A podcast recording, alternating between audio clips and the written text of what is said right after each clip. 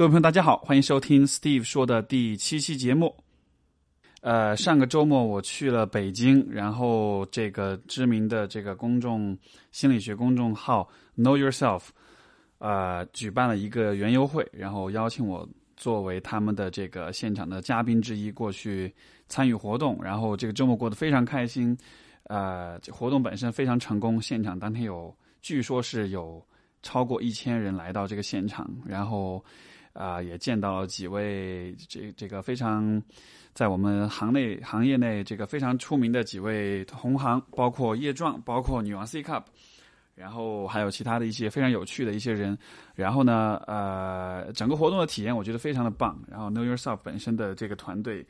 呃，跟他们也聊得蛮开心的。然后。呃，我希望这样的活动以后多有一些吧。然后，不管是在北京，还是在上海，还是在其他的地方，我都特别乐意去参与，然后去跟大家分享。在这个活动过程中，呃，我在在站在这个舞台旁边在等的时候，也会不停的有朋友跑过来跟我打招呼呀。虽然都从来没有见过，但是啊，有有的是来感谢我对他们的启发跟帮助，有些是来向我询问。一些呃问题，或者是想直接跟我预约咨询的，都会有，呃，蛮开心的，就是听到大家的这样的一些反馈，然后也让我感觉到我所做的事情是，呃，是有价值、有意义的，所以啊，特别特别感谢大家的支持。然后呢，呃，这个周末做了做了一件我一直以来都想做的事情，就是和我一直仰慕的一位网红，这个女网红做一个录一期节目，做个对话。这个这位网红。不知道大家能不能猜到是谁吧？然后，呃，我跟他的这个关系一直都还是蛮好的，然后我们经常会有一些交流对话，也曾经想过，呃，一起录节目，因为我们所关注的方向跟领域非常的接近，然后只是因为各种各样的原因一直没有实现。那到了这个周末。终于跟他在一块儿有时间，我们做了这样一件事情，然后这个聊的过程非常的开心，啊，这个人是谁呢？啊，谜底揭晓吧，不就不不卖关子了，是这个女王 C Cup，然后他在微博上，在这个果壳网上都是一个非常出名的一个，我应该怎么定义他呢？呃，他写很多关于性科普方面的文章，他也是靠这个写这样的文章，就是嗯，打出名气来的。后来呢，他有在，但是又有很多的关于这个，呃呃，就是他说他自己是在网上是一个女权主义者吧，因为他经常谈到很多的问题跟妇女跟女性都有关系。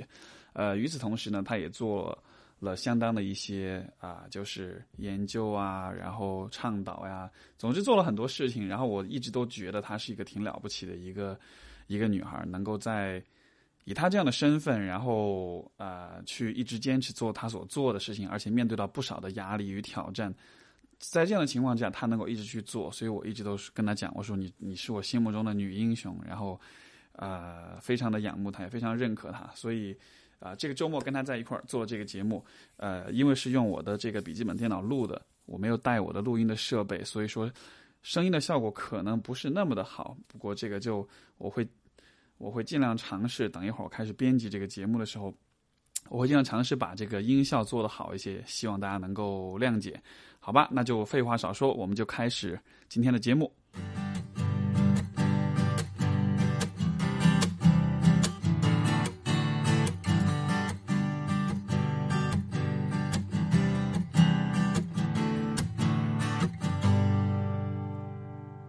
Hello，各位听众，大家好。欢迎收听 Steve 说，今天是第七第七期。然后，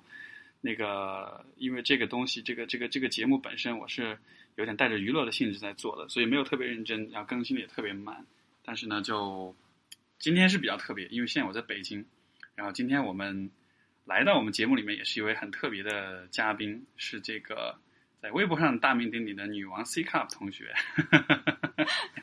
大家好，我是女王 C Cup。对，然后这个，呃，因为我们刚好这个周末都在北京有一个活动，所以说就，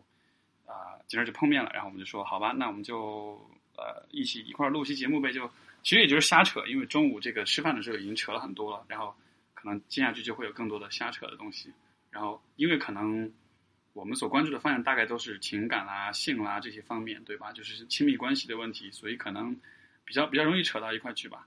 没有，就是我昨天在想一个问题，就是说。当你想起你的之前交往的人的时候，你想起有些人，你会觉得，就是怎么说呢？你想到有些人，你觉得很烦，你会觉得啊，我当时居然会跟这样人在一块儿。然后你想到有些人，就会觉得啊，我好喜欢当时的感觉。就但是是什么？是什么决定了你想起一个人会是以一种积极的角度或者消极的角度来看待这个人呢？你们当时做过的事情吧，他当时激发，我觉得可能事情是次要的，他当时激发你的感觉是什么？因为我觉得蛮多时候，我们到事后就想到一个人或一段感情的时候，我们更倾向去留下好的那一部分，美化那一部分。，但是就是有些人，你跟有些人的这种回忆，你想到这个人，你就尽想到不好的，对吧？然后你，然后你就觉得啊，很讨厌，不是，就就感觉自己瞎了狗眼。有些人你一想到这个人，就都是都是美好的。但是其实如果你客观的来看，其实美好的和不好的这些记忆，在不同的关系里，我觉得大约应该是不会有特别大差异的。会吗？我觉得有有超大差异 在我身上，OK，因为有的人他就是肤浅到不行，就是他整个人是空洞的，他给你带给你的关系也是空洞的，没有一个核心，没有一个灵魂的。但有的人他带给你的核心，它是很美好的东西。比如你们一起去做过一些很浪漫的事情，嗯你能感受到这个人在你身上倾注的那种激情、那种心力，嗯在这个过程，你感觉自己是被珍惜的，你感觉嗯自己能够去回馈这样一份感情，与有荣焉的感觉。但是可能有些人来讲，他就是他就是肤浅空洞的，他整个灵魂都是不存在的。问题是你为什么会跟肤浅空洞人在一块儿呢？哎？，装什么装？难道你没有过吗？嗯，没有，但就好吧。那所以说这么这么一个，哎，我没有跟肤浅空洞人在一块儿。你没有交往过吗？呃，好，你的意思就是说会碰到，但是你对啊，那肯定是这样子啊啊。，OK OK，这么说也那不然讲屁了，我只有三 三段关系，在这里讲什么讲有好讲的？好吧？所以所以就是可能你跟，可就还是在于你跟一个人在一块儿之前的时候，你是不知道他是怎么样一个人，但是至至于他是否嗯是空洞的，还是还是还是有有有沉淀的，是嗯你要交往之后才会知道。对，然后而且其实还有一个部分是在哪里？就是你你之后会成长的嘛。我现在再去看，可能三五年之后，嗯就三五年之前的事情，可能那个时候我觉得还好的，可能我现在已经不能接受了。这个都是有啊，哎可能的。，所以那我能不能这样说，就是嗯我们会倾向于，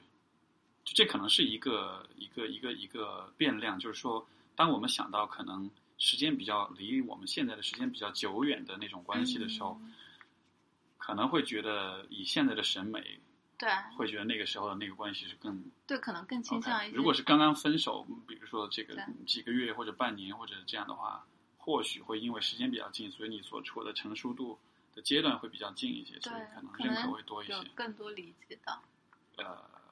啊，但也不好讲，也有可能就你想到是刚刚分手，怎么讲？可是如果说你在想到你自己初恋或者是一个翩翩白衣少年的话，嗯，可能也不一样，你可能会又又会过度去美化他。没错，因为他太美好了，你那个嗯年龄也太青涩、太单纯，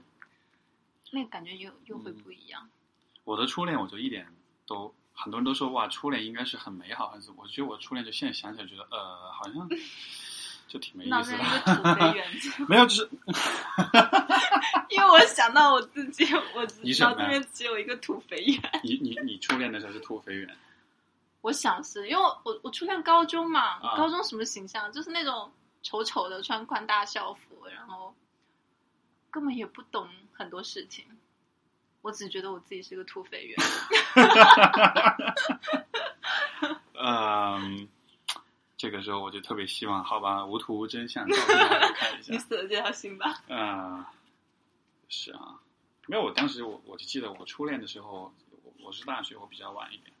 大一的时候。对呀、看不出来吧？就显然我的形象跟我的实际的内在是很不一样的。对，嗯，对，就当时我就记得，当时所以现在是还没过青春期是吧？因为比较晚开始嘛，呃所以结束也比较晚。这个这个怎么说呢？这个可能可能可能从生理上讲，可能是没有过青春期。对，没有没有，就是大一的时候的那个初恋，然后就当时其实完全没有概念，而且那个时候我觉得是有一点，就都不知道自己是不是真的想谈恋爱，就只是觉得哦，这件事情我从来没有尝试过，然后然后刚好又这样，对对对，然后然后刚好就遇上对方也是一个可能就是向我表达比较积极的信号的人，然后我就觉得 OK 好吧，那就既然已经碰上，既然遇到这种相互会有好感了，那就那就试试看了。但是其实你进入那个关系，你就发现，而且是在留学嘛，所以说，呃留留学生间谈恋爱其实更多的都还是因为比较寂寞，对，需要有人陪伴。因为的确你想一个小孩子，然后在一个嗯，陌生的国度，也没有朋友，也没有家人，什么都没有，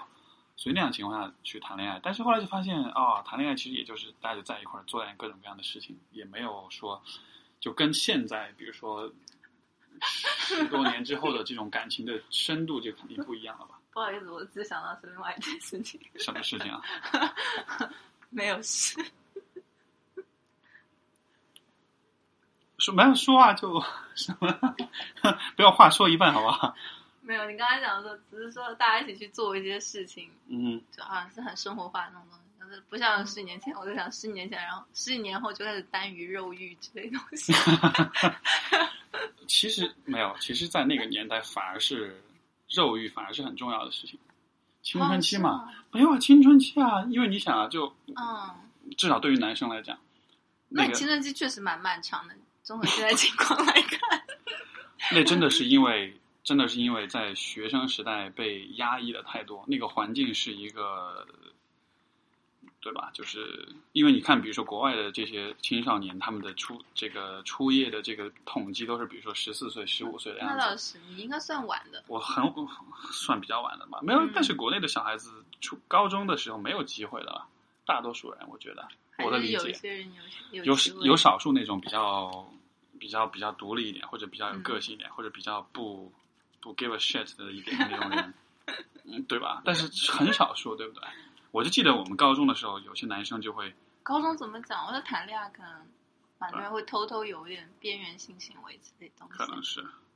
对啊，但因为也不懂嘛，然后也也也也没有合合理的这种性教育在里面，所以可能就你应该当时已经懂了吧？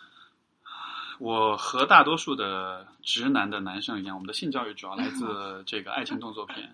对，所以你说那算那算是一个教育吗？我觉得不算教育，那顶多只是一种展示，一种演示，对，对吧？但是他并没有把那种片子，他并没有把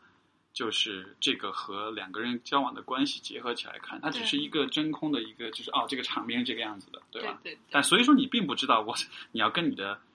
女朋友要怎么样走到那一步去。哎，你比较偏好哪一种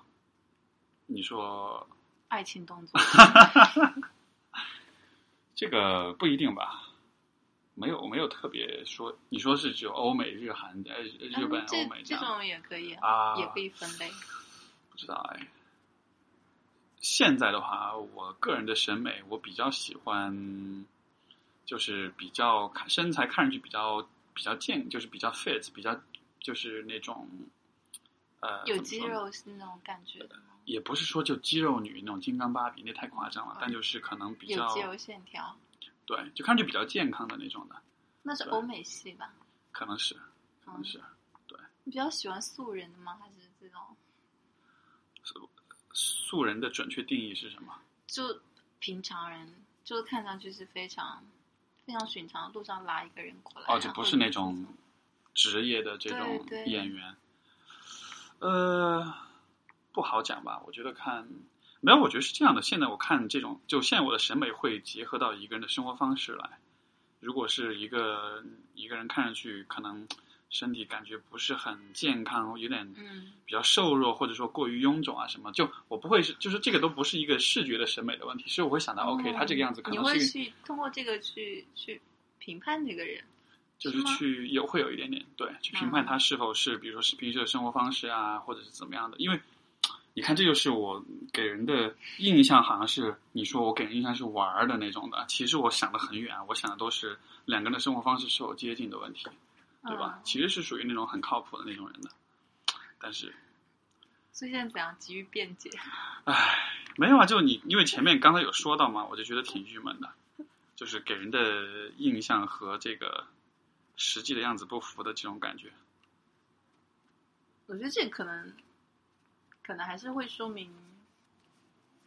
对于哎，喂，等一下，等一下，你刚才问了我好多什么，我反过来问你了。OK，就是你你刚问我什么来着？喜欢什么风格的？欧美的还是日本的？嗯那你呢？我我比较喜欢那个那个比较女性向一点的，就是打光要好看的，哦，就那种比较柔美的对那种柔美 soft，就是叫做就是 soft porn，就是那种、嗯对吧？有一点那啊种感觉。比较唯美的。有一个系列是 X 二系列，你不知道你有没有看过？X 二是什么？是编号是吗？嗯，一一个系列的那个爱情动作片，欧美系的，它打光非常漂亮，然后整整体所以说，所以说，嗯很多人说男人是视觉动物，我觉得 no，我觉得女人可能也也应该是非常非常视觉。我觉得我其我我觉得我相当视觉是在哪里？我有很强的那种代入感，比如我看一些那种凌虐类的，嗯哼，我不行，我我会有痛觉去打断我去啊、o k 去投入其中。OK 然后有的你知道有的那个日本的那个爱情动作片，它里面会有一些对女优这种，就是会有他们以为就是他们营造一种效果，女生很癫狂，其实不，我一看我就知道女生这个感觉是装的她是吗对，她是痛的，那个哦不可能会舒服的。但是我看到那种我就会很排斥，我觉得它是痛的，然后这种痛感会传递到我身上，会打断我，我没有办法看嗯这种。你就会想，如果是你，你就会你就会，我都不用。用到，如果是我，我只要看到我已经有痛感到我身上来了，哇，OK，然后我就不行，所以我其实看的还是还是比较少，因为很少看到很满意的，有时候差不多看一看封面就知道，OK，我觉得喜欢。OK，哎，不过但是你想，就是说，因为其实女性对于颜色也好，对于光线，对于图案，就是就是就从进化论的角度来说，我要我我觉得我喜欢看有觉是很美的，对对，所以说我们对色彩的分辨能力都比男性要强。对啊，对啊，不是说什么直男就只能看看出三十二个颜色还是多少个颜色，然后说女性可以分辨两百多种颜色，怎么的吗？对啊，我觉得我们对于这种光线啊，嗯啊还有这种皮肤的感觉这些，嗯，我们都很敏感。对啊，所以这样的情况下，你说视觉动物，那这个我觉得可能两者都是视觉动物，但女性是更高等。嗯，从从从纯粹从就是说从是这个这个这个视觉的这种敏锐度、感知度的角度，我觉得嗯的确是这样，这我承认。就从这个可能肯定是女性的进化这方面会更强一些，对吧？而但是其实也说明，我觉得也就是说明，当然这个是一个很争议的话题，但就是说男人跟女人在生理的功能上，在很多方面，我觉得是有差别的。啊，对吧？所以说是有这个不同的地方的，并不能说，呃，但这个有点扯到那种怎么说呢？可能意识形态的东西，就是说，好像我的理解是，当然可能女权主义当中呢，有一部分的人会强调说，这个你不可以这样来看待两个性别，就其实大家都是一样的。呃，你会有有有流？派是说，就是就是人跟人之间不应该以性别分，嗯哼，而是以个体差异来分。嗯每个人都是独立的，都是不同的，就是嗯没有必要画出一个男性，然后建立一套男性的标准，嗯然后画出一套女性，建立一个女性的标准，有这个流派的。啊，OK，那你算是什么流派呢？就是首先你会认为自己是个女权主义者。我是 OK，但是那么，那你算是我我觉得某种某种程度上来讲，嗯，我我其实非常支持这个流派，但是我知道这个流派它可能有一个有一个很大的问题是在于，呃，分类是不可避免的。嗯，就是我们现行的社会也好，我们各种也好，它是建立在一个分类的基础上的。嗯，所以我觉得，如果说要按照这个方向去走的话，可能是一个非常、非常非常大的改变。这个改变可能会很难实现，而且也可能会使我们我们现行的一个文化要去发生一个根本性的逆转，然后从根本上就发生去改变，因为我们从语言系统上面就要开始去进行一个变化。这个讲起来就非常非常复杂。嗯哼，因为我觉得你说一点就是说，这个一切都算都是会被分类的。其实人似乎人的思维方式似乎就是必须要去分类的吧？嗯，按照我们受教育长长大这个过程里面是这样子，啊，因为包括我们的语言系统，它都啊是一套分类的系统。对啊，然后尤其中文，中文它是一个建立在一个，嗯，对对对对的点，嗯，在中文它是一个建立在嗯非常典型的男女分类的基础上，我们有一套阴阳的观，有一套天地的观，嗯就是我们的整个一个中文它的一个哲学也好，还有我们的一个嗯古文语境里面，乃至到我们现在在古文基础上变化来的现代文，它都有一个两性的一个这样的基本分类在这里面。所以就有男他女他这样的是吗？呃，对这一块我了解不是，我研究不是很深，但是嗯我知道这个流派一直存在，就是去研究这一个东西的。OK，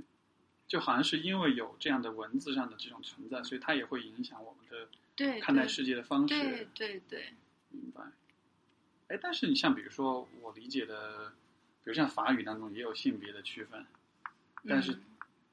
在那我我不知道是否能这样去建立这样一个逻辑关系，但是说，比如在法国的话，那性别平等的问题会和在中国很不一样吗？嗯，其实最早这一套理论，它它不是中国自创的，嗯哼，就是关于这个建立在两性基础上的这个文化，它不是不是中国创，它就是从国外流过来的但是具体从哪里流，我不太清楚了。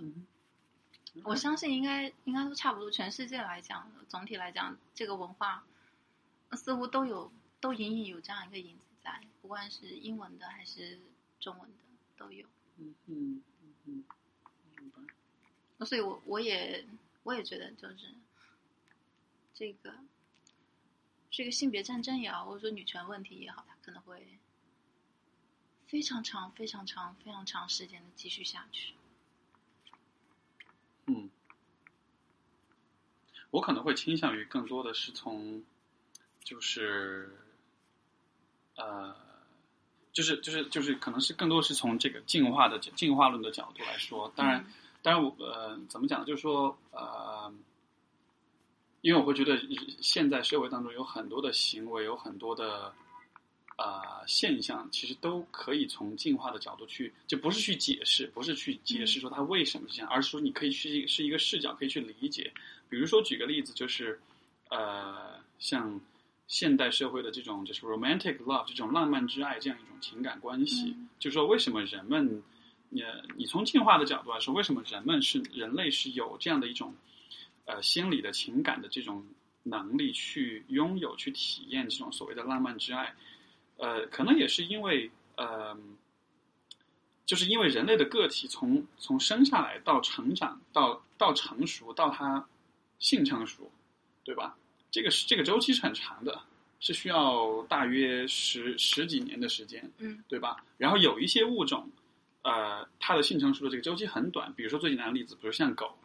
基本上嗯我以前养狗，我那个家里面那狗狗大概六个月就来大姨妈了。对吧？就它的那个性成熟的周期很短，所以说它可以在就从从物种的发展的角度说，呃，幼崽生下来在很短的时间之内，它就能够成为一个新的一个可以去繁殖后代的一个个体。所以说，这个这个幼崽或者说这个就是这个呃幼体，它的这个成长的这个周期很短，也就意味着，呃，你需要投入的时间精力相对没有那么长。但是对于人类来说，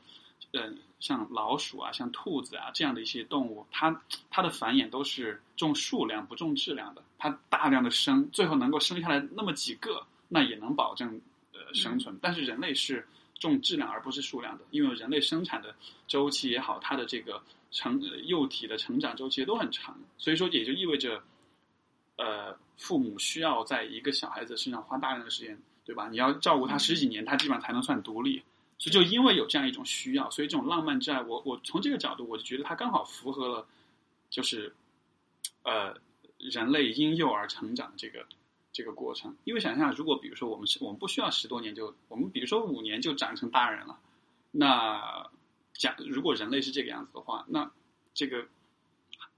这种浪漫之爱还有可能存在吗？或者它有没有可能是用一种不同的形式存在？你明白我的意思吗？我明白，对那我我只是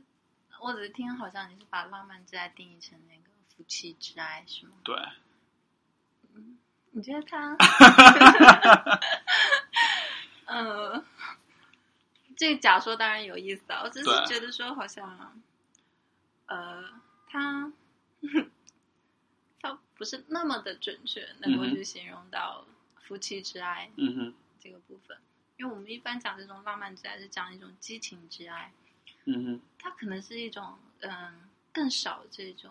物质考虑的这样一个部分。OK，那说说是那我可能不应该用浪漫债这个词吧？我觉得我我我在讲的更多的可能是指两个人的这种缔结亲密关系的需要？对，就是就是我觉得是亲密，就是是嗯 intimacy、是亲密吧？对对。然后，因为亲密可以支持着你去在两个人在一起，相互去容忍，相互去 隐忍，去去包容，然后能够两个人在一起相处一段的时间。可是怎么这样子的怎么怎么讲？因为进化论它始终是始终是一种假说，呃，它只是，我觉得它一直都只是一个角度，它不能解释所有的事情，对吧？对。然后嗯其实，嗯、怎么来讲？我们对于这种关系的缔结和我们对于一种呃关系的定义，嗯，或者我们讲我们怎样去践行关系的种种模式，它它是一种，这是一种文化培育的结果，我还蛮无力的。你啊、你讲话蛮无力的，嗯，有气无力的是吗？对。OK，没睡醒吗我知道？OK 燥热也是一部分。OK，呃，对，所以跟你说文化培育，那怎么理解呢？嗯，比如说我们从从古代就会有很多的，因为缔结关系它不是我们人类一直都有的，你能理解这个部分吗？因为我们从一些很少数的这种，嗯，就人类学也有给我们同样的一些启示，在一些我们非常不主流的社会文化里面，我们能够看到他们可能对于缔结关系这种东西。就没有产生这种要一对一去抚育孩子的这种这种亲密关系，他们有这种群居的关系，有这种群体来抚育孩子的这种有这种的文化在。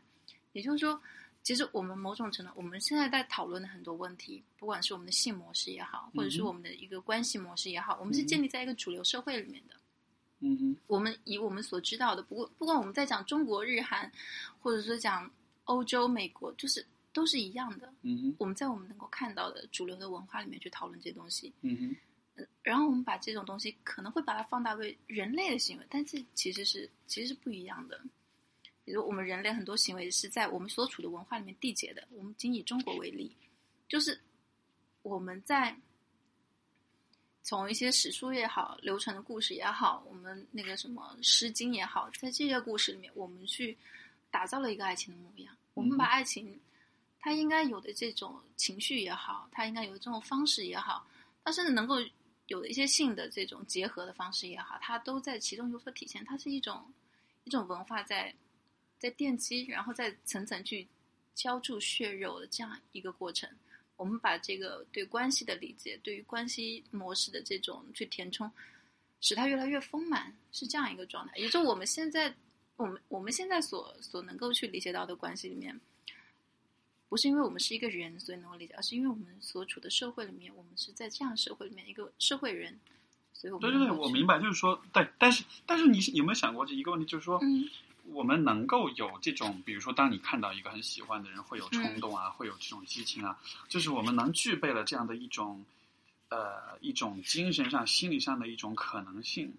我们有这样的一个大脑当中有这样一个部分，有这样一个功能，这这本身一定一一定是因为它它是这种性冲动有所有所在讲，我觉得不完全是性冲动啊，我觉得对于就是说对于因因为我觉得就是呃怎么想说呢跟一？个人去靠近，对，就是那种我觉得不完全是性冲动，对吧？呃但是就是说，我的意思就是说，我们能够具备这种与生俱来就会有的这样的一种，这个部分是这个部分可能确实是我们的一种生物本能。对啊。但是我就在想，因为因为因为可是你知道，关系是不一样的，关系里面有协议的，对吧？也就是我们现在在讲的，不管我们讲夫妻关系也好，情侣关系也好，哪怕是我们是炮友关系，嗯哼，都有协议在。这个协议的部分是文化的作用。这个协议的部分，其实从我觉得从呃从可能从进化的角度，它可能也是在。比如说，在远古社会或者在古代的社会，它其实也是有不同的类型的协议存在。但是，我觉得所有就是我们想要去形成一种协议，想要去两个人之间有这样一种商讨的一种过程它它，是一个意识的产物，而且某种程度上，它是一个群体意识的产物。因为协议之所以会存在，它不是一个人从脑子里面迸发出来的，它是一个群体意识去沟通妥协。他你有没有想但对，所以我的角度就是说，他我们会想要有这种协议，或许也是一定程度上也是因为一个人类的幼儿从生下来到成熟独立是需要很长的时间的，所以说这就意味着父母需要有有一个持续的投入，持续的投入怎么保证？那就需要有协议了。你你又回到这里，我刚才才跟你说，在有的这种非主流的这种社会文化里面，没有一对一的关系，也就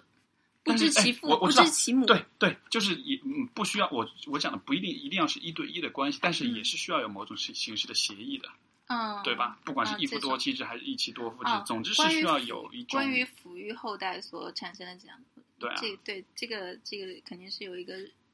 一个本能在的。嗯哼嗯哼，所以我们聊点轻松的吧。回来吧我我我觉得，我觉得可能这个在听的观众可能更希望听到的是，可能关于我们两个自己的一些八卦啊什么的我没有那么多八卦可以讲，啊。我知道你一看就是那种没有什么太多的阅历的那种人，并不是，我只想留点写回忆录。就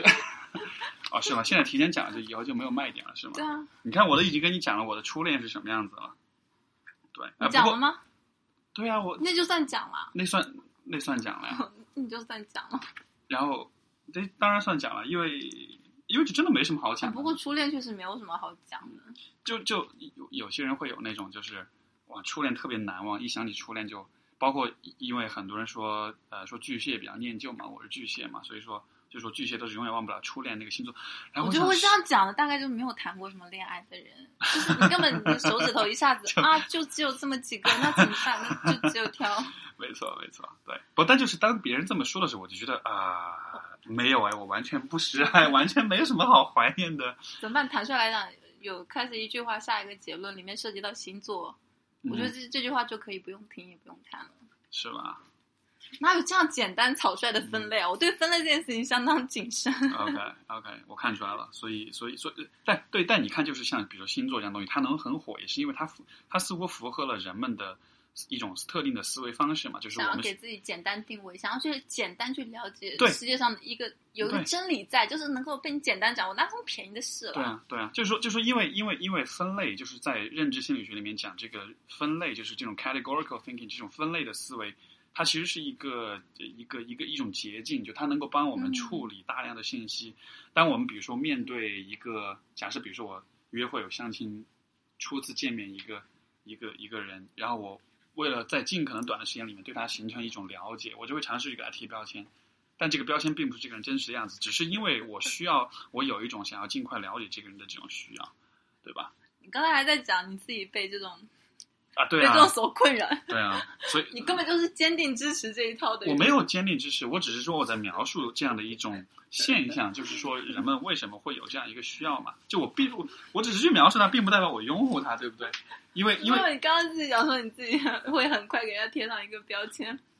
那你就不能怪人家很快给你贴上一个爱玩的标签呢、对，所以所以我的点就在于说，就是就是呃，可能对于很多人来讲，对吧？他们喜欢习惯于给人贴标签，但是其实这并不是唯一的，或者说最终的一个结论，或者最终的一种状态。嗯可能我们需要做的更多的还是在于去越过这些标签，去尝试，就是说，比如说从两个人交往的对这，角度来说破自，己的一个刻板印象。对啊，对啊，因为因为我会倾向于觉得人还是，就我觉得是这样的吧，就比如说，呃，就就人还是，呃呃，人的行为、人的想法，其实还是有很强的这种，呃，就是它是 situational，它是 contextual 的，就是说就是它是很大程度还是取决于情况、取决于情境的。比如说，同样一个人跟不同的人在一起，对吧？你就会发现，可能他大致会有一一些性格特征，但其实也会有不一样的。其实是蛮不一样的。对对对对在不同人面前，你会展现不同的。对啊，我以前我跟我很多来访者，我们在聊到他们的以前的情感经历，都会是这样子。就很多人会觉得这个谈恋爱谈得很痛苦，谈了之后也觉得自己很自责，很怎么样的。但是很多时候我就会觉得，你知道吗？其实不见得一定是你就是一个糟糕的人，很多时候无非只是因为你跟一个不合适的人在一起，然后可能这个人或者这个关系把你的不太好的一面给带出来了。然后像我自己的经历当中，我之前有的感情那种不太好的那种感情，就真的是让我自己变成一个很自私的、很计较的，然后一个这样的一种状态。但其实我从那里面走出来，我就觉得，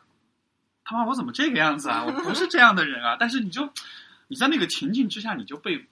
你就被带进去了。带出了本性，这样。我本性这个东西也肯定是取决于情景的，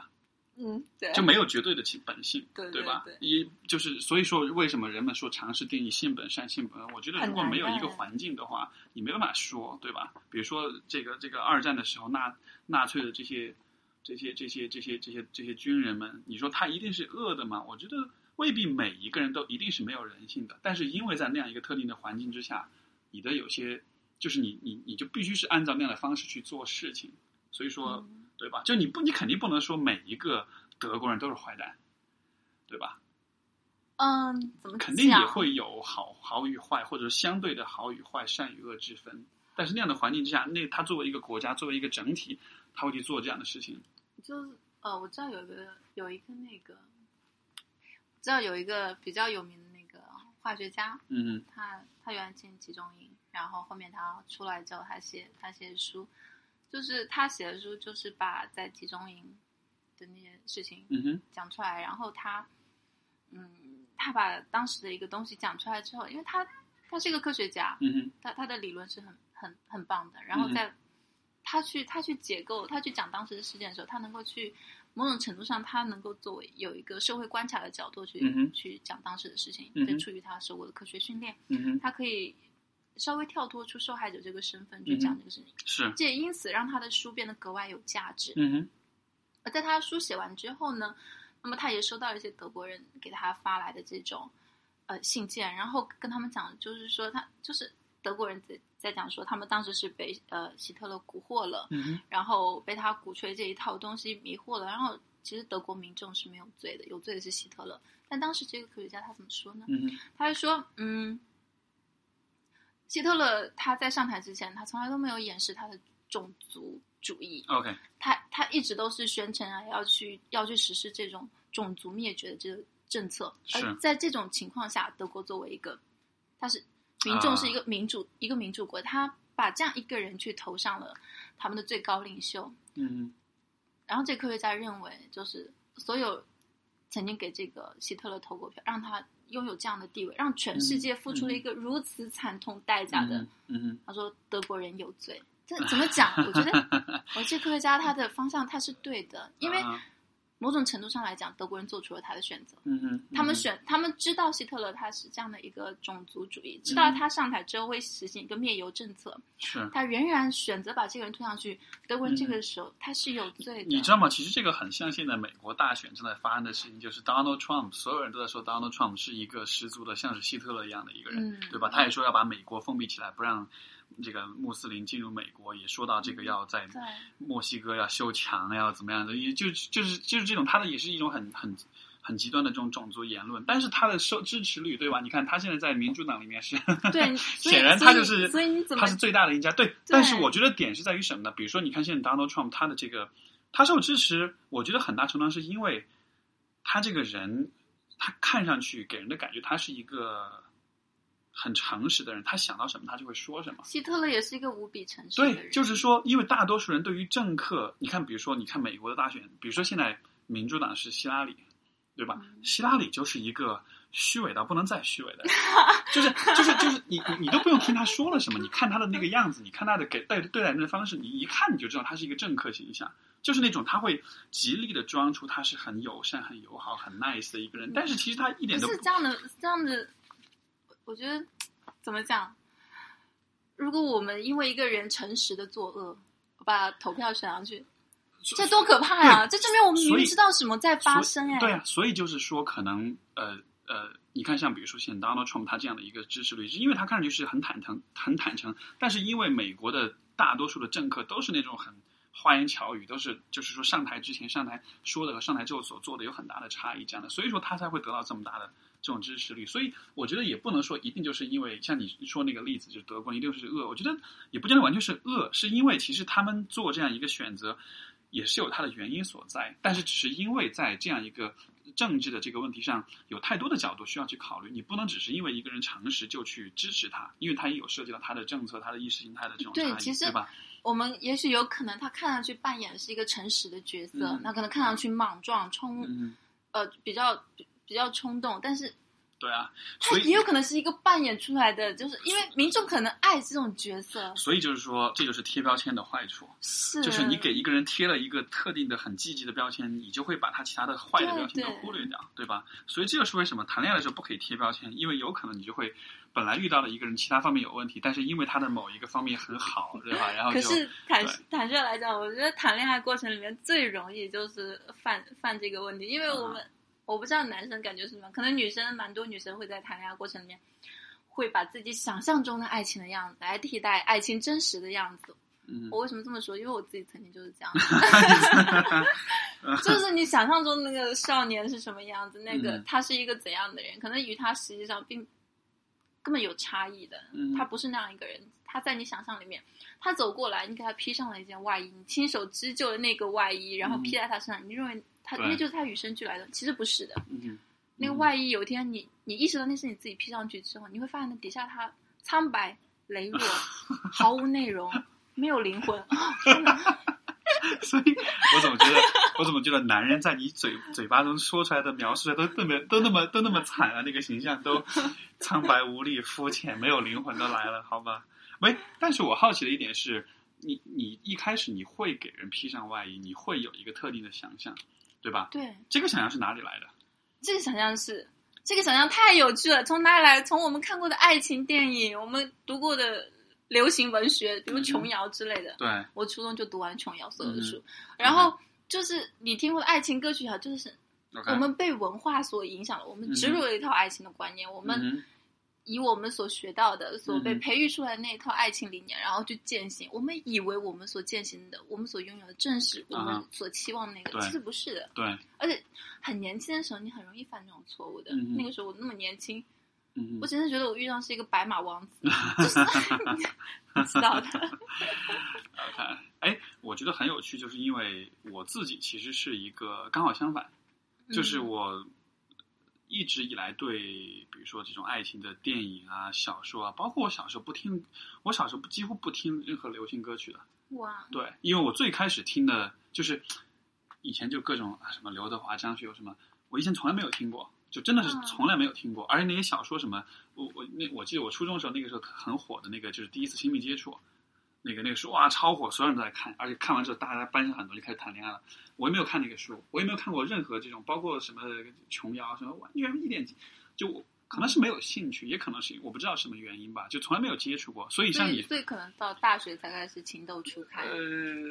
就是可能没有一个东西外在东西来激发。对，这是一方面，另一方面是你刚才讲的这个，就是你会给你的当时的伴侣披上一个。对，所以当我走进情场的时候，我是脑子里一片空白的，就是我没有任何的预设，我也不确定。我我最多最多想过，就是说一个人我很喜欢，我就要跟他结婚，对吧？就这个这个是一个，我觉得你就算像我再再比，就是像我这么封闭的人，还是会知道的一件事情，就是可能我们会倾向于觉得啊、爱情就是白头到老就要结婚，就就这个这样一个剧本是是我我觉得这个应该很难跳脱出来。就是我们看所有的剧，哪怕你不看爱情电影，对啊，对，你都会你都会看到关系模式你的。父母，对，包括你的父母也是这样的，对，对吧你？会看到关系模式是是怎么做的。是，所以，所以，所以就是我从一开始走进情场的时候，我就没有带任何这种期待，就完全是脑子一片空白的。所以，当你说到你会给一个人披上外衣，我就觉得就很有意思。我就觉得为什么我从来没有给别人披上过这种，或者说，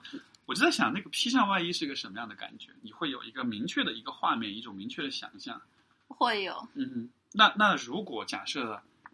呃，那我们是否可以说，就是如果你从小在这个方面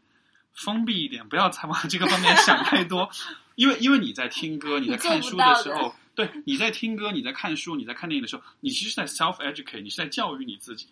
对吧？就是关于情感，你在给自己寻找、获取信息，你在教育你自己，让自己在这个方面有更多的这种呃理解啊什么。但是有没有可能就是？或许我们因为显然现代的大众的文化，呃，这个主流的舆论氛围所所传递出来的情感观念是我是是很有很多很多的问题的，所以说是否我就可以说，那么为了大家的这个，我听到了绿霸，是不是？我是不是已经听到了绿霸？对啊，就是把这些东西都都隔离掉，你然后无法，你无法做到，因为现在是什么？现在是我们原来讲媒介即信息，嗯现在是媒介即生活，嗯媒介就是你生活的全部。，OK，你你没有办法，你没有办法逃离出这东西。你小孩子可以不看电视吗？嗯你可以不看广告吗？嗯就是你可以不上网，甚至是可以不上网，你在家你总会听到。而而且嗯问题是，可能只有你一个人在这样做，嗯嗯因为其他的环境没有变，社会它就是这样，就是媒介它不嗯分年龄、是不分种族，它在无差别向整个社会输入，是你没有办法逃，你没有地方可以逃。现在社会已经是这个样子了。挺有意思的。所以，所以现在回想起来，我会觉得我这种方式好像也蛮好的，因为封闭久了之后，就感觉就还比较没有受太多影响，所以说反而是会，就我现在越年纪大，或者说越呃经历经历的事情越多，我反而会越有一个就是更开放的心态，就觉得其实我可能什么都不懂，或者说其实我不会去。呃有一个对情感有一个特定的一个画面，其实都是这样，殊途同归啦。啊你就是你是从零，然后慢慢到一个一个现在这样心态。嗯。我们可能是从一个一个很充分的一个容器里面装满了水这样一个状态，但现在我们回想原来的事情，你现在是换了一个容器，原来哎，那其实有个容器，有有一点这种感觉，就是就是那些东西它还在，但是你把这些东西倒掉了，然后倒嗯。到另外一个容器里面，现在你你又是一个崭新的嘛，差不多是有点这种感觉。对，就是虽然年轻的时候会有一点这种犯过一些傻，但是怎么讲？你刚刚那句话就是年纪越来越大嘛，嗯哼，可能你对于原来做过这些事情，你理解不一样啦。嗯哼，是，就是傻气也很可爱，嗯，就是那些原来有一点伤心、有点痛苦、有点迷茫的过程，都觉得很难得啊。人生能有几回啊？嗯哼，人越长大越成熟，越聪明的。嗯哼。啊，但是你看，也有很多人是这个越长大越成熟，或者经历的越多，就越累觉不爱的，然后就对于异性、对于情感就越来越多的累防御。觉不爱这种。没办法，就我觉得有蛮多人是这样的呀。然后，那现在讲就是现在经常会讲那种爱无能什么的，是吗？嗯，我觉得怎么说呢，就是就是就是可能当一个人的失败经验比较多了之后，他就会对哦，情感的问题会总体是很有戒心的，但是就就是就是就是说，呃，比如像我的一些来访者，就是你就会看到，就是他们有了一些失败经验之后，他就会变得很很恐惧、很惧怕，而人在恐惧的时候，呃，会本能的做一点一做的一件事情，就是他会去更多的去执着于他曾经有的一些观念、一些想法，就他会，就是我们在面对未知的未来的时候。如果我们有很多的恐惧的话，我们就会倾向于去抓住那些我们熟悉的事物，对吧？嗯所以说，比如说一个人他经历过一些情伤之后，他对情感这件事情本身比较害怕，他觉得怕受伤的话，他就会去倾向于去抓住他以前对于情感的那些理解和那些观念，然后认为这些东西很正确的，就拒绝去接受，拒绝去更新他自己的观念跟想法。但是这样的话就陷入一个很糟糕的循环，因为你抓住老的观念不放的话，你再进入新的感情，你又会有更多的失败。所以你懂我意思吗？就我会我会注意到，好像是有有一部分的人会是这样一个一个状况。会不会？嗯，我的我的理解是，会不会因为他们在其他方面 根本也是一个保守守旧的人，嗯就是对各方各种事物的观念都倾向于守旧，所以他们可能嗯本来就是抗拒潮流的一一类人，嗯然后坚信传统价值，然后或者嗯哼对于新事物都总体比较排斥，嗯哼，而且我而且可能会不自信，嗯然后也去用可能自卑，然后拿一个这样的嗯哼去去武装自己。是，而且而且我会觉得，因为我做咨询，我都经常容易看这个看他们看看一个人的成长环境啊、家庭啊什么的，嗯我就会猜想，可能也许有很多这样的人，他的父母本身就是这种，就是他的那种守旧和那种保守，可能是来自于父母的那种观念，嗯对吧？因为如果你比如说我自己的父母，呃，因为我爸是做记者的嘛，所以说他就是走过很多地方，看过很多人，所以他的观念总体来说还是在他们那一代人里面来说，嗯因为我我爸是五六年五五年的，所以说就这种应该也是有点，因为我父母总体也是那种嗯嗯。没有控制欲的父母，嗯嗯都是放手的那种父母。对，而且他们当他们自己对，比如说新的事物啊、新的观点、新的想法，总是比较持比较接受的态度的时候，可能他对于我的影响，就是也会让我觉得很多事情是，是就是说能够更用一种开放的心态去理解很多问题。嗯，对对对，像比如现在我爸，他每天发这个微信朋友圈，我靠，比我发的还多，你知道吗？配图啦，要写很多东西，他要编号，哇，一个处女座的男人，所以很很细节的，然后就这种很很好玩的。之前有一次我我跟他去日本玩的时候，然后那个呃，当时就是因为我带路嘛，然后就是他就在，然后我们就在一个就是在一个商场门口，就在看那个路子要怎么走。然后我找好方向，我就说走了走了，然后他就结果他就站那儿，你知道他站那儿干嘛？就站那儿低着头在那发朋友圈。然后然后然后我就走了，他说好好等一下等一下，然后走了，我就不耐烦就叫起来了。然后我我就跑上去跟他讲，我就说，我就我就用一种又又讽刺又又不爽又不满的又抱怨的这样一种口吻说，我说你还记得吗？我小时候那个我玩电脑你不让我玩，你说这是电子海洛因，我说看看现在谁是中毒的那一个。然后他看到我就特别不好意思，嘿嘿的笑，你知道吗？说哎呀，说你看你看你看，现在就他变成小孩子，现在我反而变成那个要训他说，你看你现在上瘾了吧？呃？很好玩的。对，但像但像他就是比较新事物啊，他都会接纳度会比较高一些。所以说，当包括最开始我跟他讲我要做我现在这个工作的时候，就还好，就没有受到特别大的阻力。他就觉得好吧，就值得尝试一下。如果你既然你愿意做的话，对，所以所以我猜想可能也是这样子，就也让我可能在包括在情感上、观念上的东西就会比较的怎么说呢？就是会比较容易接受新的东西吧。嗯嗯哼，所以可能就是父母的这种开放程度对于子女的这种影响，或许不是决定性的，但是我会觉得还是蛮有。嗯，就是可能他是一个这样的关系，就是开放的父母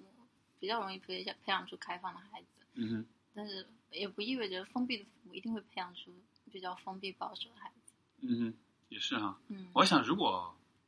比如说父母如果是那种比较比较浪的那种的，比较 先定一下浪，就是这个比较骚吧，对。那也定一下“骚”这个字，你用这种字根本我知道，我知道但是就我就在想嘛，因为因为其实你看父母那代人，他们是没有太多的呃机会去表达他们的情欲啊，表达他们的嗯情感的东西的，所以总体是比较受压抑的一代，哦，那这样讲，我我父母比较不是这种人，是吗？他们比较浪呗，我会转达的。所以所以所以可能就是说也会有这样一种。因为小孩子学习东西都还是通过观察嘛，观察模仿，对吧？对，所以你观察模仿到什么了？就是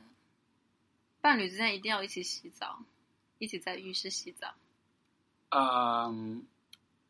那不会很烦吗？就对方会老跟你抢那个水。你还说你这个人，你没有变，那你还是那个自私的人啊！还说是谁带给你的？你根本自己就香的人呢、没有，就这个只是一个很现实的考虑。OK，因为没有啊，我我平时就这样过的，根本就没有这个困扰啊。OK 好吧，所以所以所以这是你从小时候你看到你父母就会做的事情。对啊，我父母永远都在这样做啊，哦，所以我觉得这是一个，这简直是一件必须做的事情。嗯，差不多对我来说是这哇样。，我相信现在在听这个节目的人很多会想啊，怎么可以这个样子？我们家洗澡从来都是一个人要洗澡，其他人全部要规规规规矩矩的躲在浴室外面，不可以进去的，对吧？那我我爸妈之间就是都是可以随便进去，而他们往往都是一起进去，就是即使到现在这个年龄，是啊，这还蛮有意思的，因为如果你想想看，这个对他们的关系带来的这种影响，可能就我觉得可能有比较正面一点的影响啊，对，当然肯定是的，嗯一定是很正面的影响的。嗯，可能这也让我在关系里面是一个比较浪的这样的一个人。哦，OK，我为什么用到你的形容词？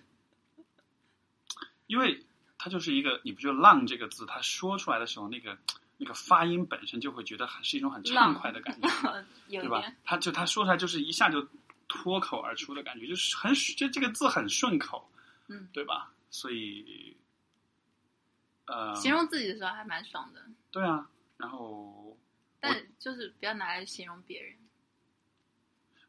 对我来说，我觉得这个词是一个褒义词。当我说一个人很浪的时候，我对他是充满着一种，就是说一种很认可的这样一种感觉的，嗯，对吧？就比如说很好的朋友之间会说，其实这个词可能不同人的感觉不一样，是吗就是要好朋友之间讲一讲，然后他知道你对这个词什么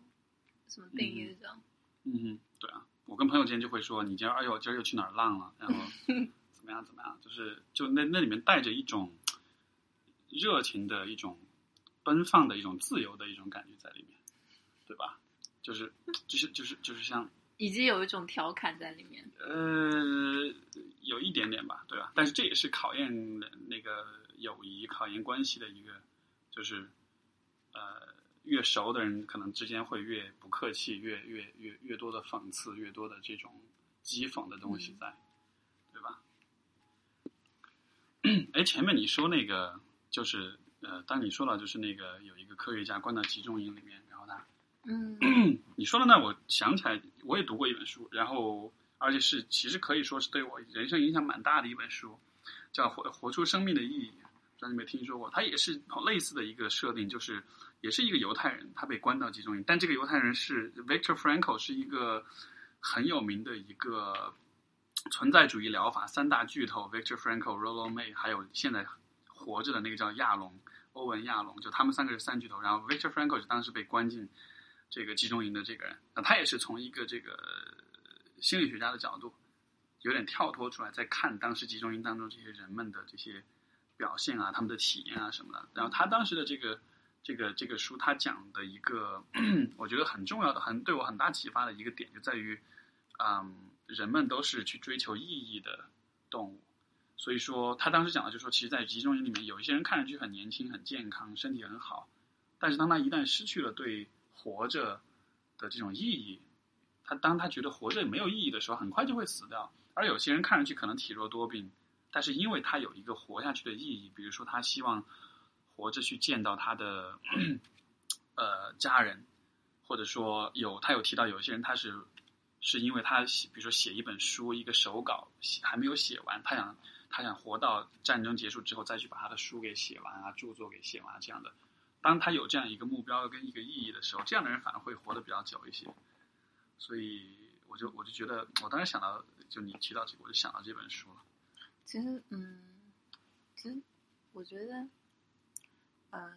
因为因因为在在我读的那个在集中营里面的生活是一个什么样的，就是人走进去之后，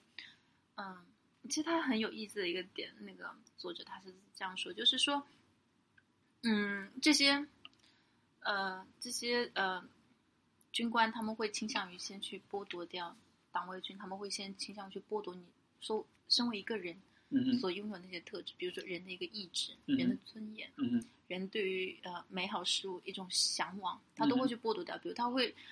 呃剥除掉女性的衣服、他们的头发、他们身身上所有的毛发，然后然后在他们面前。就是在那个呃集中营那边，他们会有一大堆的沙子。嗯，女囚们每天要做的事情是什么？是把这一堆沙子从这边铲到那边，然后第二天再把那从他那边铲到这边。他在剥夺一个人关于意义这件事情。嗯。你有没有意识到，他这件事情是无意义？对对对，他剥夺掉一个人的意志，就是对于自己身体的支配，对于他生活的支配，也能去去剥夺你。你根本不是一个人，他就是要去剥夺你身为一个人所会拥有的那些东西，那些精神层面的东西，他全部都要拿掉。我怎么觉得你描述的很像是现在很多大城市里面白领每天过的苦逼日子的那种感觉？我 白领这这还还没有到那个程度，那 因为那是非常残酷的，而且你知道他们是能够去。能够去 直接看到屠杀的这些人。OK OK，对对，就就是说可能排除这个有生命威胁部分，因为我就想到，比如说我一些朋友啊什么的，对吧？就比如说在大公司里面，每天做的事情就是在做 Excel 表格啊，然后在做这种看上去很无意义的事情。当然，他没有这么极端的这种剥夺，但是你就会听到很多人说啊，我觉得我的工作，我好恨我的工作。我他们有钱呐，这其实有还好一点，他们至少有一个意义在，是我要赚钱，要挣钱，对，是。但是在那样的情况下，可能你就什么都那样情况下，就是你一个人是绝对不能生病的。啊哈，因为你一旦生病，不会有任何治疗可以拿，就会就会弄死你。然后，他还会去呃，他会在这里面去设立一个，就党卫军他不想让自己的手直接沾上鲜血，他会挑选一批犹太人，嗯去作为特权阶级存在。嗯哼，有整个集中营，它是一个一个集权的一个这样的政府在里面，然后。挑选一批犹太人作为特权阶级，这些人可能是可以压着其他犹太人去进毒气室，可能是他可以去负责分汤，呃，分饭食，也就是在在这个过程里面，嗯，会有非常多的这种人性的观察。就是我们可能过去对于集中营的看法是什么？是一边是残忍的党卫军，嗯残忍无情、没有人性的党卫军，而一边是。是无辜的受害的是要被灭绝的犹太人，就是是，但其实并没有这么简单。其实这里面有很多的，对它这里面有非常多的操对操对对对控的部分，所以就还是在于，我觉得人性不是绝对的善和恶，是真的取决于环难境去很难很难去简对单的对对去定义，没对对有一个简单的。而而且我会一直有一种理解，就是说，呃，呃，人人性是需要在一定的制度之下，或者说是一定的束缚之下，才有可能发挥出它应该有的一些功能。就就比如说，还是说在情感当中的这种例子，就是我会我觉觉得，就是也也有这样的理论啊，认为好的制度嗯让人性向善发展，坏的制度让人性向恶发展。嗯，但就不见得一定是制度，因为制度这这里面就当然就涉及到制度本身可能是一种来自意识形态或者来自比如说统治阶级的某种控制。但是我会说，从个人的层面来说的话，比如当两个人在一块儿相处的这个关系当中，可能需要两个人自己去制定一些制度、一些方式、一些呃呃一些习惯或者一些模式，然后这样的话才有可能是一个。因为，因为，因为我我这个，我想我说到这个，我想起以前的，呃，我有咨咨询过的一对夫妻嘛，他们就是那种很典型，大学时代两个人开始谈恋爱，然后后来就就很自然而然就毕业，然后找工作，然后两个人就就结婚了。但是就当他们因为学生时代谈恋爱，其实没有什么很简单，很简单，对吧？没有什么冲突矛盾，没有什么利害关系在里面。然后之后呢，毕业之后找工作也总体还好，但是一旦你结了婚之后，你要开始考虑双方家庭的问题啦、小孩子的问题啦、买房子的问题啊，一下子挑战就来了，然后一下子就这个关系就被冲垮了，因为他们之间之前没有花时间去形成一种共同的一种承受压力、一种抗压的这样一种机制，所以一旦有那么一些的挑战，两个人的关系立刻就开始变差，呃，然后。很多年积累的那种情感的资本，就会一下就会开始被消磨、消磨、消磨、消磨，消磨到某一个点，不行了，谈不下去了，这个再也没有感觉了，然后就闹离婚了。这个这个机制，这个机制要怎么去建立？比如，比如最简单的一个道一个一个一个例子，就是说两个人吵架的话要怎么吵？就说吵架肯定会吵，对吧？对但是你们要怎么去吵，啊，对吧？比如说吵的时候是有没有一些规则？呃，包括吵完了之后要做一些什么事情？因为很多人他的问题是吵，我觉得吵架是不可避免，但是很多人的问题是吵架之后装作没有发生，或者吵完架之吵后完冷战，对，然后就冷战，就是就是，但是我觉得这一切是需要制定的，是需要去界定，需要有一个制度，有一个模式去规定，因为这样子的话，你才能确保，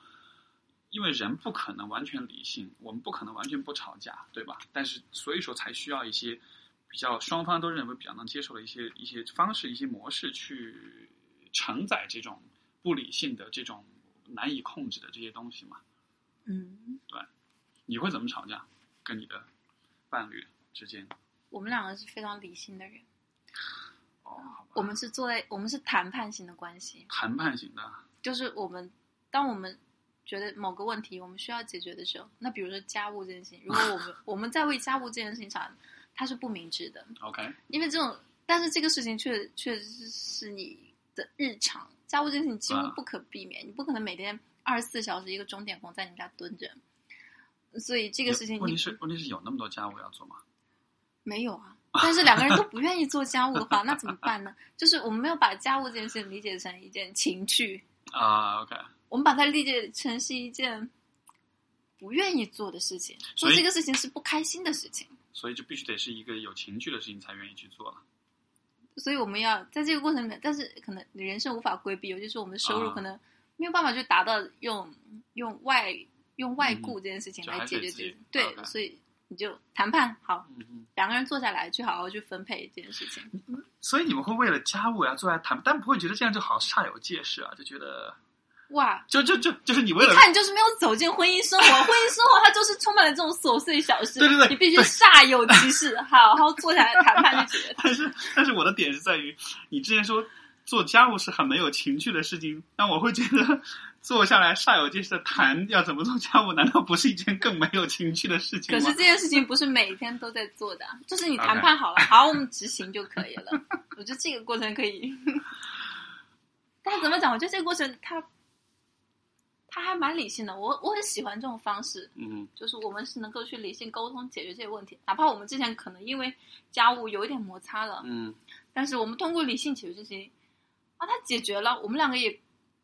通过好好去谈这件事情，都蛮开心的，最后结果是开心的。所以就是关系的那种契约性，或者说那种协议性、协议的那种属性就出来了。就是、对，对，我我很欣赏，我很欣赏关系中的理性这一部分。嗯哼，嗯哼，就是我我其实比较不喜欢，就是拿爱来来谈一切事情。就是你爱他，你多做一点会怎么样啦？嗯哼，你爱我，你也多做一点咯。就是拿爱去谈这种东西，根本模糊一切焦点，它根本不是重点。重点就是这件事情对你来讲，你的感觉是什么？而你爱不爱他，那另外一个层面的事啦。可是这里面会不会有这样的一个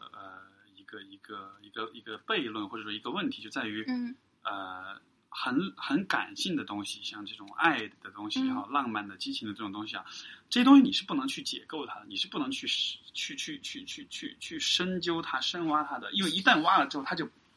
对，所以你就不能拿爱去面对、去解决你们生活中一些具体的琐事。那这样，但就不会让我的意思就是说你，你用很理性的方式去对待关系的话，那关系嗯本身的那个、那种非理性的部分，是不是就会不会，它还在那里，呃，这是怎么做呢？这我觉得好像挺难调和的，但是就是两个人都要控制一下自己，不要把你爱不爱我，你如果爱我，不要把这件事情搬出来。两个人都拥有一个足够的智慧，说我们现在是在解决问题，这个问题解决之后会让我们的关系更好。嗯两个人要有这种共识，不要一个人觉得说哦你在逼我干什么？对，那么这种很幼对稚，但是有没有这样的状况发生？就是说，比如说你们两个会因为某一件事情产生矛盾、产生摩擦，但其实这个矛盾本身，呃，因为我的理解，有的时候关系里的确是会有事务性的问题需要去解决，但是也有些时候两个人会因为比如说家务的问题闹矛盾，但实际上这个只是表面的一个现象，其实背后是有其他的一些情绪的东西所存在的。这样的情况下，如果你们再去，因为因为因为我会这么说，是因为我我自己的也是，当然从我我没有走入婚姻，但是从我的这个咨询的经验来说，你就会发现，有的时候有些夫妻、有些伴侣，他们就会因为某些事务性的问题吵架。但其实，如果你跟他们更多的交流，你会发现，他真的关注的不是这个事务性的问题本身，而是对于关系的一些。其实我我我我咨询过程中也有遇到这种，嗯就是他好像看上去是在抱怨家务，那其实背后有更深远的问题。对啊，他可能是觉得你不在乎。对，就是他觉得说你在奴役我，然后很多嗯女性会觉得说你把我当成保姆，你是在奴役我。那其实他可能是对他这个关系本身能够提供的情感价值，嗯他是他是有疑虑的，他觉得我自己没有得到应有的尊重，嗯丈夫可能根本不爱我，他娶我或者跟我结婚只是为了一个什么样的目的？所以当你说那种理性的那种，就是我会觉得在关系里面，在婚姻里面能有理性的部分，可能一个前提还是在于这个关系本身的，它需要达到一定的呃质量才行。应该要对吧，就是我们不会不会对于他爱不爱我这件事情存疑，就是嗯对我们的情感价值这一块我们认可了。嗯不会拿到，不会把它掺和在一起。但是可能我的很多咨询，他们到我这边来就会觉得，他们怀疑这件事情，我不知道他爱不爱我。嗯哼嗯。如果你在这个方面还有疑惑的话，可能再说任何的解决问题就已经对对，嗯哼是这样。蛮有意思的。好吧，那今天一个小时时间过得很快，然后哎，我们这个录节目也录得满头大汗的，因为我们住坐的这个酒店的房间里面空调不是很给力，然后现在又是下午在西晒的时候，搞得一头都是汗。嗯，好吧，那就先这个样子了。然后希望未来的时候有机会的话，可以这个这个女王同志同学这个。可以，我也不知道怎么称呼你比较好，因为这名字实在太难取。就就谁会叫女王呢？对吧？或者你叫 C cup 又觉得呃，这个有点很你很性意管人家那味么多，啊、对啊。不过就我之前一直都不是很确定，那你为什么要取这样一个名字呢？哪个部分？C cup 还是女王那个部分？两个部分，所有的部分。就是因为你在果我在果壳网啊的时候，就是当时就取名字就随手取了，就叫女王了，没有了 C 就叫 C cup。就叫 C 果 cup。壳网上面啊就直接取的，根本不知道，因为你你有没有觉得说，人们面对一个匿名的网络世界的时候，都会变得更大胆一点，会更浪一些。对，会更浪一点。但是我我当时我就我就随便取了个名字，然后因为我可能那天刚刚买的内衣，然后啊，就是这个东西在你脑子里面，所以你就随手取 ID 的时候你就取了这个名字，然后后面到微博注册的时候，因为你不能注册 C cup 啊，他不会给你通过啊，可能是已经被人注册掉了或怎么样。嗯然后你就取各种，再加各种后缀啊或者什么的。然后脑子里面就突然蹦出了女王那个字，然后加上去，哎，居然通过了。所以，所以，所以，等一下，所以，当你说到“女王”这两个字的时候，或当你当时起这个“女王”这两个字的时候，是哪种类型的女王？不是 S M 那种女王。哦，OK，因为我以为是 S M 类型的女王来着。好吧，就因为因为因为可能我在想，就是呃，有一些听这个节目的人可能不太熟悉你的这个之前的，所以我可能我觉得我觉得只有你在往那个 我就觉得有必要去了解一下，去去澄清一下，好吧？所以就是非 S M 的女王 C Cup，明白，我记住了，好吧？那我们今天的节目就先到这里了，各位拜拜。